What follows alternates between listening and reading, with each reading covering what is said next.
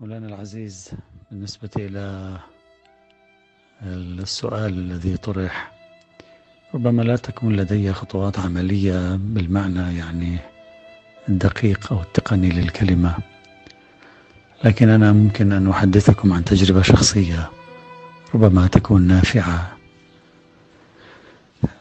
ممكن الإنسان في البداية نتيجة عدوان الآخرين ونتيجة أذية الآخرين.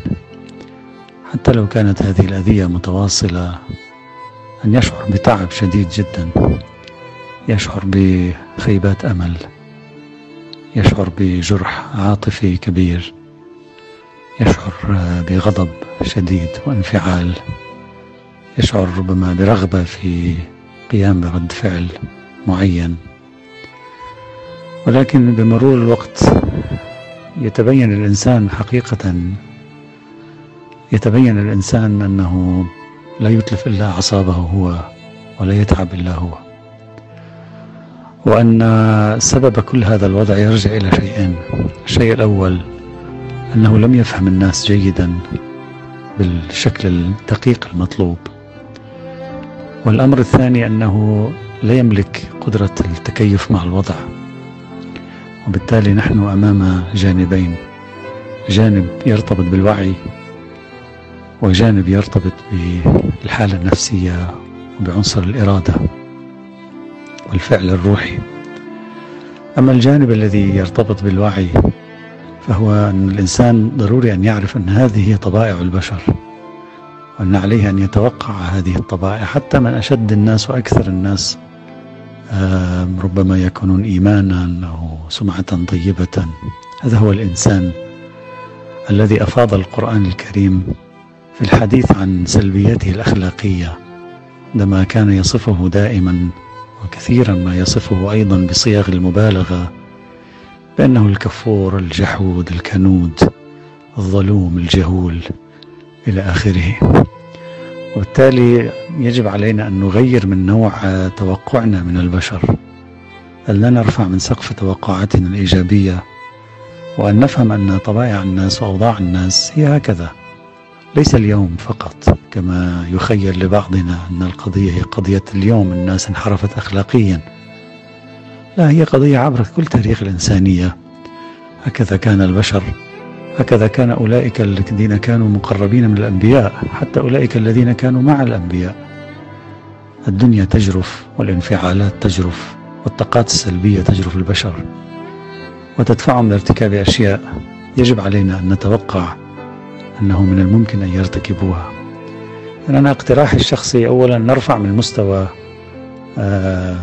وعينا بالآخر. بمعنى أن ندرك أن هذا أمر طبيعي جدا وأن نتوقعه دائما. هذه أنا أتكلم عن تجربة شخصية في معاناتي مع الكثير من المشايخ وطلاب العلوم الدينية والعلماء. الذين كنت تتوقع شيئا ولكن الواقع الحياة يعطيك شيء آخر.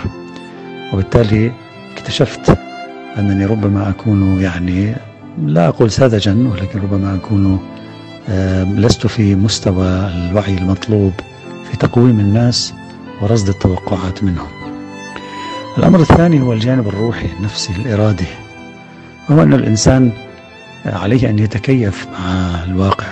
هي صعبة جدا. أنا أعرف هذا الأمر صعب لكن عليه أن يتكيف. التكيف هو عبارة عن مهارة يكتسبها الإنسان من خلال تجربة روحية من خلال تجربة ذاتية. تقول عليه بأن هذه تقول له بأن هذه الدنيا هي دار ابتلاء وبالتالي الأشياء التي تحدث عليك أن تستمر معها. حتى لو استمر عنصر المقاومة والنضال والمعاناة كثيرا معك عليك أن تستمر معها هذا هو المطلوب. وبالتالي نحن أمام يعني عنصرين أه تصحيح وعينا للآخرين وتقليل نسبة التوقعات الإيجابية منهم. والأمر الثاني أن ندرب أنفسنا على التكيف والتدريب على التكيف. له العنصر الأول له دور فيه. إذا استطاع الإنسان في بعض الأحيان أن يبتعد عن نقطة يعني مركز السلب والإثارة فهو جيد لا بأس. لكن إذا لم يستطع عليه دائما أن يعني يعيش هذا التكيف ويصالح يعني يحاول يسالم نفسه لأن هذا لمصلحته هو. وبالتالي يعني حتى الرسول صلى الله عليه وعلى آله وسلم القرآن قال له لعلك باخع نفسك. يعني ما في ضرورة أن تهلك نفسك لأجل الآخرين لأجل أن يتغيروا دائما تفكر فيهم. ليس هناك من فائدة.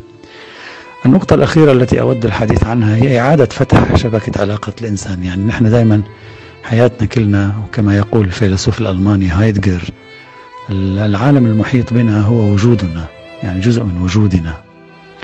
نحن إذا اعتبرنا وجودنا كله هو عبارة عن هذا الدنيا والأفراد المحيطين بنا من الطبيعي أن نتألم عندما نرى بعض الأماكن في هذا الوجود على غير ما نريد. أما لو فكرنا بأن وجودنا هو الله سبحانه وتعالى وأن علاقتنا هي في الحقيقة علاقة مع الله تلك العلاقة التي تمنحنا وجودا.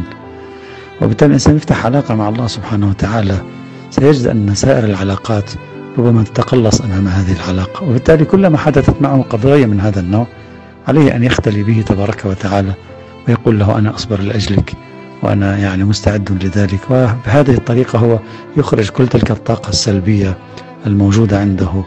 وراجيا منه تبارك وتعالى أن يرضى عنه فيما يصبر وفيما يفعل إن شاء الله تعالى. أولا أعتذر عن التأخير وثانيا أرجو أن يكون فيما قلته هنا ولو بعض الفائدة أو ربما ينبه إلى بعض الأفكار التي يمكن أن يعني تأتيكم في ذهنكم عند سماع هذا التسجيل إن شاء الله تعالى. أسأل الله لنا جميعا العافية في ديننا ودنيانا. والخلاص من الشرور كلها. ونسأله تبارك وتعالى في هذه الأيام والليالي الفضيلة وفي أيام شهر رمضان المبارك أن يملأ قلوبنا بالمحبة والسلام والسكينة والطمأنينة. ألا بذكر الله تطمئن القلوب. سلمكم الله تعالى.